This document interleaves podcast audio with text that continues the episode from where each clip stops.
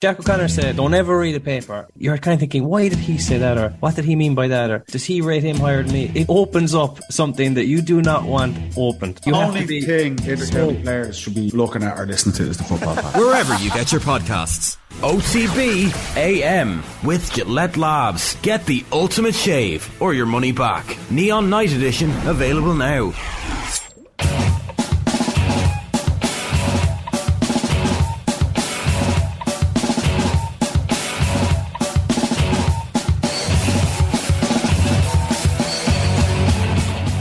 Right, very good morning to you. Welcome along. It is Wednesday morning, I want to say. Yeah, getting nods all around. It's Wednesday morning. You're very welcome along to OTBAM. We're here with you all the way through until 10. We'd love to hear from you. You can get us uh, on youtube.com forward slash off the ball. You've got to be signed in to leave a comment.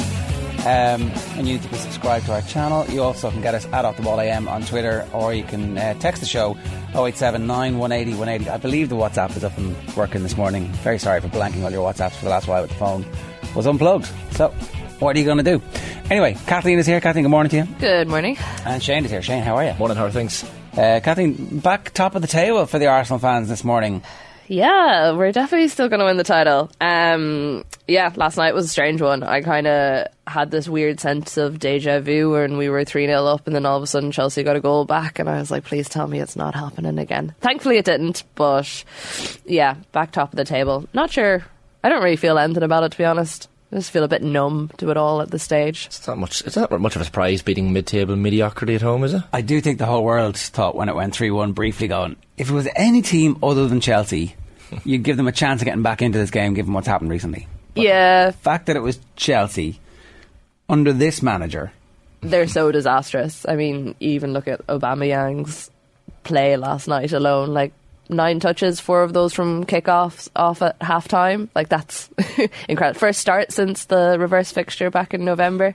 it did feel a little bit like Frank Lampard was like, How, who am I going to pick? Oh, you, uh, there's a thing in football where you always score against your former team. Yeah. So, oh, oh, oh, but come on, I know you've Oh, and he has a little bit of beef with Arteta. I'll stick him on, and hopefully he'll do something. Yeah. And uh, that very much was not the case whatsoever.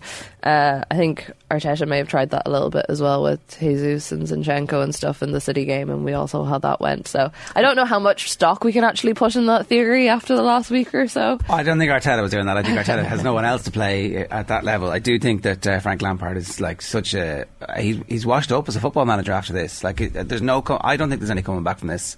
Do you know the way that everybody's like, oh, what's there to lose from this? They're as bad as they could be under Graham Potter. Mm, turns out things can always get worse. Imagine thinking Frank Lampard is a better option than Nagelsmann because he knows the club and is a club legend. What a horrific decision. But uh, but the Chelsea board have Frank made. Lampard will land on his feet. Mark my words, this will not be the end of Frank Lampard. I think it is. I I don't know. I, I just think he's gotten this far. He's like a cat. He always lands on his feet, and for some reason, he'll find some job. He'll go away for a little while. He'll come back. He'll like keep putting that narrative out there of like, oh, Chelsea, we're not that great. It also depends on what Chelsea do, I suppose, in the summer and like how they start the next season. But I don't know. I I just I, I always feel like he'll resurrect somewhere. Not in the Premier League though. No, no, probably not in the Premier League, but like I wouldn't be surprised if he went away, played at a lower league for, or well, managed a lower league for a couple of years, and then all of a sudden started creeping his way back into the Premier League. I totally would not be surprised. An ego now. The only way to recover from this is to get involved with the England underage setup, and I can see a way back there. So you know, Frank could easily navigate his way through the FA hierarchy and end up in the England job at some point in the future. But I can't see any. Uh, look, in fairness, there are so many sackings. Uh, we say there's only 20 jobs in the Premier League, but actually there's probably about 48 jobs over the course of a season. And so maybe he gets another caretaker opportunity at the end of a season for somebody who's completely batshit crazy in terms of the owners. But at the moment, you can't see anybody giving Frank a gig on the back of the absolute rack and ruin that this has been. Oh, not definitely not straight away. I just think he will come back at some stage. I think after this, he will need to go away and I don't know, hide on a nice island or something Like for watch, a while. what's his coach? It was list, even listening to Cesc Fabregas after the match last night, talking about Mikel Arteta's coaching style and his attention to detail. And I was, it actually just struck me. I was like, well, what's Frank Lampard's coaching style? Like, I, I there was a moment last night where you see Ben Chilwell coming over to Frank and looked fairly exasperated. Like, what's going on? What are we doing here? Frank's look back what wouldn't fill you with, with too much confidence. I don't know. I, I'm concerned at the the length of his managerial career now from, from this point forward. Like, it's not going to get any better this season for Chelsea either, is it? Like, Well, uh, they might avoid relegation. That'd be Yeah. like they can celebrate. They can do a lap of honour on the last day of the season, or whenever they eventually secure the one point they need to. It's not. I mean, there would need to be a really strange sequence. Maybe those results are no longer possible. But there was um, was there a, an athletic six thousand word article on how uh, Chelsea could end up getting relegated at one point? There might have been.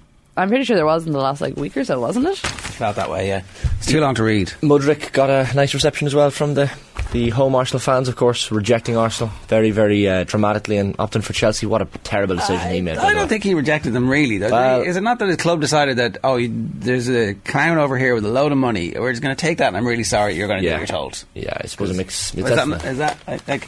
And the Arsenal fans rubbing it in. You know, show a bit of class. I thought I thought you were all marble halls and class, Arsenal. you notice the green laser that was uh, following him around the pitch I didn't. consistently as he ran around Following and even his Mudryk face. Yeah, there seemed to be a green laser that was consistently in his eyes. Um, so yeah, clearly there was some Arsenal fans in the, in the crowd that, that didn't quite like Mudryk uh, playing at the Emirates in, in a blue jersey. But The thing is about like a game like last night, like you know Chelsea are on your on their knees. You know that you should really beat them, and you know you shouldn't really be taking any enjoyment out of the fact that you're doing it quite emphatically, and they look like lost chickens running around the pitch. But it's still very enjoyable. Like they still are that sort of rivals, even though on the table right now it doesn't really matter, and there isn't really any comparison between the two. It is still slightly enjoyable to see like the player that you thought you really wanted to sign go there it's not. eh, I I don't know if he'll necessarily be a flop, but the whole Chelsea project at the moment is a bit of a flop. To be able to taunt Frank Lampard, you know, the sort of player that used to taunt you for years at how absolutely awful he is as a manager. I think Arsenal deserve that little bit of enjoyment after the last couple of weeks. Yeah, look, uh, the bit of Schadenfreude going on there. They uh, they're. Uh, they've earned it this season. You'd have to say that they have at least earned looking down their noses at Frank Lampard Oh, and yeah. Chelsea.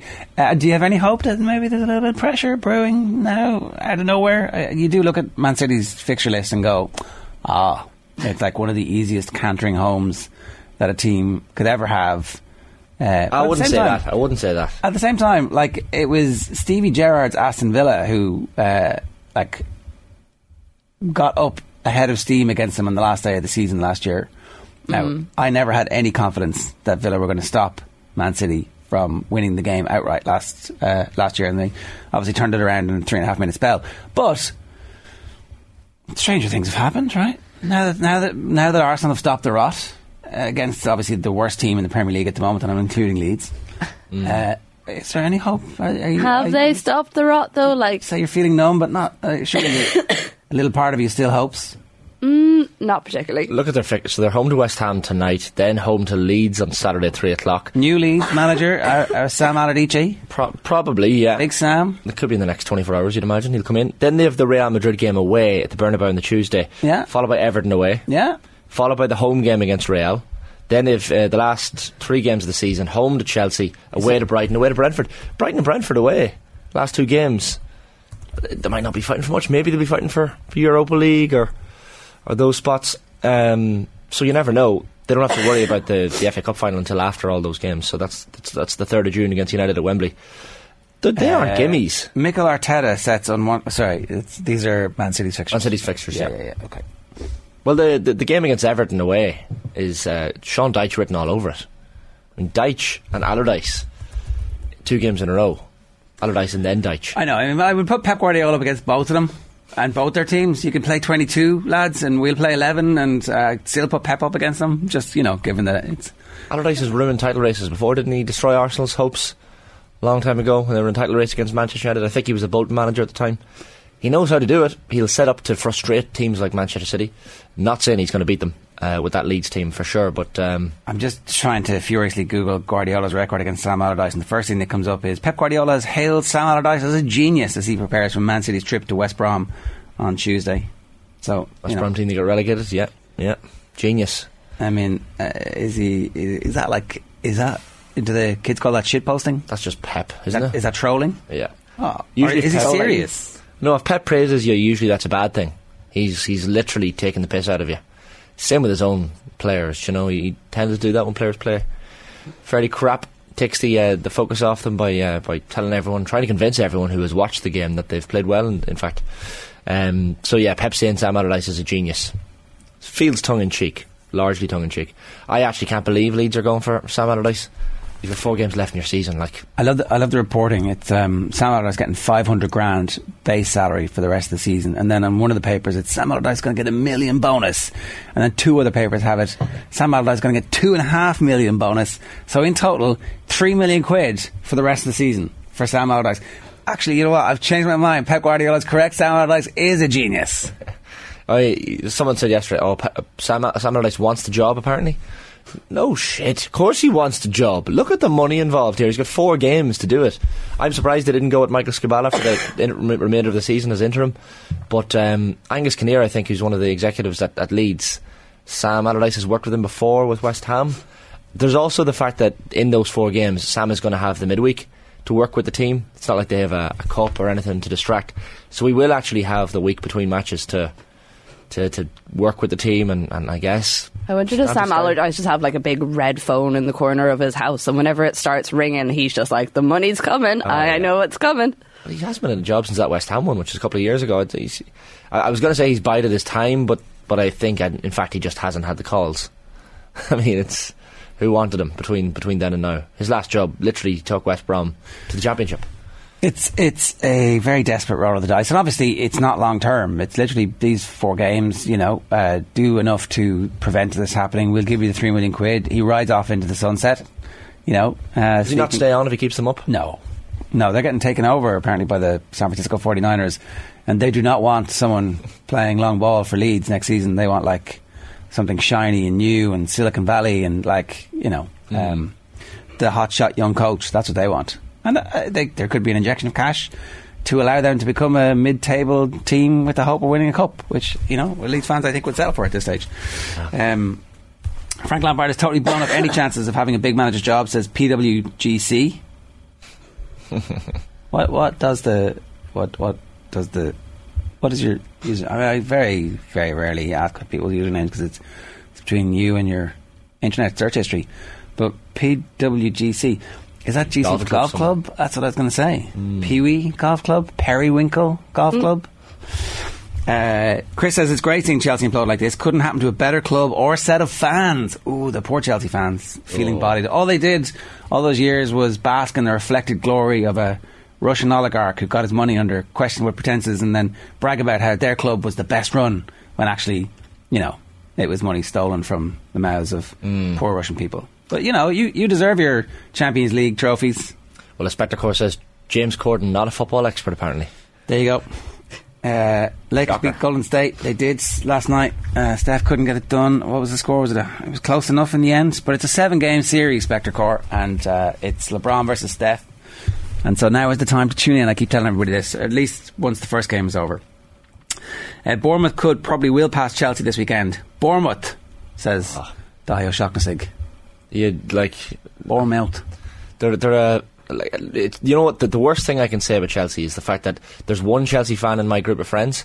We have a we have a group on social media that we, we chat back and forth on WhatsApp, and it was only last night that one of the lads wrote in uh, and tagged Jimmy. Jimmy's his name. Shout out, and said, Jimmy, you're getting away awful lightly the last number of weeks. We actually haven't been abusing him. If it was any other club, we'd be abusing them, but because things are so bad at Chelsea. I think people felt a little bit wary and conscious of, of slagging off a Chelsea fan, but but yeah, last night we were like, well, we ha- we have to lean in here. So, if any Ch- Chelsea fans in your friend group, let them know. I mean, it, this doesn't happen too often. They could be back next year. They could offload a few of the dead wood, bits of dead wood, and bring in a decent new manager after Lampard. So, if, uh, if you have a Chelsea fan in your life, let them let, let them have it for a little number of weeks. I feel like Chelsea fans are never that fun to actually tease about things because they don't like Don't care. they don't really bite back in the same way. You know, like I don't know if, if I think of like all the Arsenal rivalries, Spurs always get something out of Spurs, United, Liverpool, whoever it is. Chelsea, there's not the same sort of. And maybe that's just because they've thought they've been better than us for a while, but so have all those other teams. So I don't really know what it is. Hmm. Someone said they've won 19 trophies, Chelsea, since Arsenal last won the league, which just serves to highlight last night and the, the gulf that's happened since. Um, yeah, yeah, you'd be concerned if you're a Chelsea fan for sure. A couple of other things we should talk about. The uh, women's national league draw, sorry, Nations League draw has been made, right? Uh, Yes. You can get promoted. We're in tier two. You can get promoted to tier one if we win the group. We've got Northern Ireland, Hungary, and Albania. But this doesn't actually. This isn't as convoluted as the men's. If you win your group, you're not automatically through to the Euros. No, so it still is like pretty convoluted in that like there's a whole Nations League that's going to happen before we go properly into the Euros qualifiers. So like we'll technically hopefully by the group that we've drawn there we should be in tier A by the time the 2025 qualifiers come around. Um so yeah, the four group winners in League A go straight into the Nations League final, and then group winners in Leagues B and C are automatically promoted. So what we're hoping is we beat Northern Ireland, Hungary, and Albania, which we definitely should do, and then go straight into League A, and then go into the qualification process there for the Euros, where it's much easier. You have a lot more opportunities and a lot more playoff fixtures to actually qualify for the full thing. Uh, so will there be separate Euro qualifiers after after the League B? Yeah, so we have the Nations League starts initially this September, and then after that, another league stage takes place. Oh, so there's a second league stage and then the Euro qualifiers. Yeah, where each Ah, team okay. plays each other home and away, and then the four group winners and the four runners up from League A automatically qualify for the final tournament. But and then there's two rounds of two-legged playoff ties for the remaining ones. Sorry to ask, right? But uh, there'll be uh, League A happening while League B happens, right? Yeah. And so that's irrelevant. Those the winners of that. Though, so So then that's the thing. So there's loads of different pathways. So so you can win League A twice.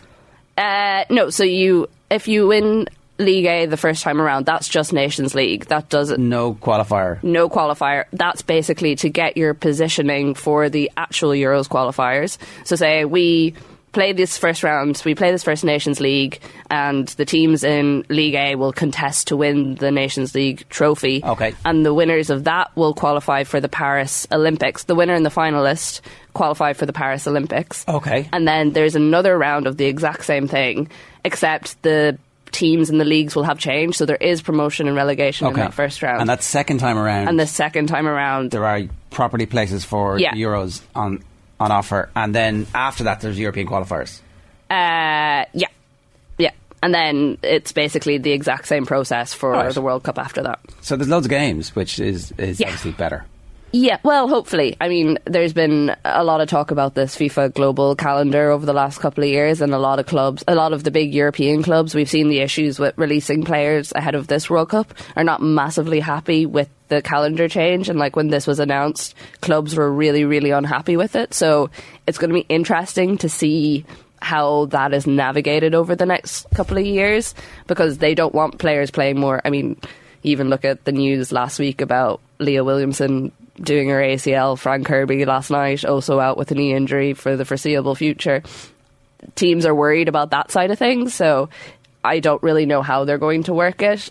But it is good for, say, smaller countries like ourselves who are looking to build up momentum and get that sort of international experience. So Fran Kirby plays for England. Leah Williamson, their captain, already ruled out. Looks like Beth Mead's going to be out in, as well. Um, England kind of decimated by injuries at the moment. Oh, completely. Like their whole back line is completely gone at the moment. Millie Bright should be back in time for the World Cup. Not entirely certain. Lucy Bronze is also out with a knee injury at the moment. She had keyhole surgery there last week, I think it was, um, who also should be back in time, but not a certainty. You know, you never know what complications of these things. Right. Basically, five of the starting 11 that won the Euros are all out with knee injuries at the moment. Okay. Are other countries suffering similarly, or is it just England? Uh, England have been particularly bad hit, badly hit, but definitely other countries are. So, like, say, France are missing uh, Marie Antoinette Katoto. She's been out since last Euros. There's possibility she'll be back in time for the World Cup. Um, Diani as well, who's top scorer in the French league. Obviously, Alexia Putellas has just come back for Barcelona. So. uh, There is injury crisis. It's kind of across the whole game, but England have just been particularly badly hit in a international context. If you look at like at a club level, you would say that like Arsenal have been particularly badly hit at a club level. They are now looking at four ACL injuries, five ACL injuries in the entire squad, which is, I mean, there's definitely something wrong there. Will the Dutch be missing Miedema? Miedema, presumably Yeah, she's not. no, she, her and Beth Mead are definitely not making the World Cup, one hundred percent. Um, Um, and because Miedema's injury came after Mead's as well, and Mead was already on like a time crunch to come back. If you think about it, like Mateus has just started playing, and she injured hers right before the start of the Euros, and she came back relatively quickly.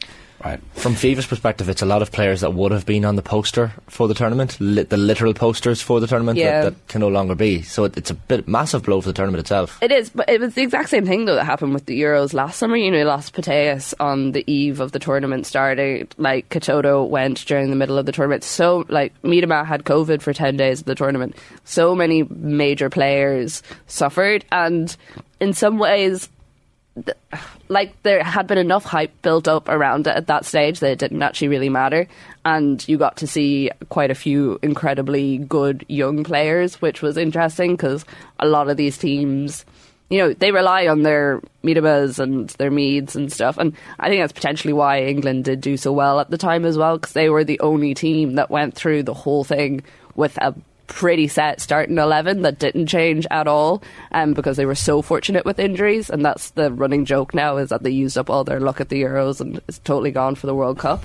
Um, but there's still like especially with the World Cup there's still so many star names in there. I mean you take the Netherlands and the US teams alone and you have some of the greatest players ever playing at the moment. So I'm I'm, I'm still excited for it Well, Ireland definitely are. Uh, if we can just get there largely intact. Uh, Bobby Dwyer, who you all know is our resident Spurs fan, uh, true true to form.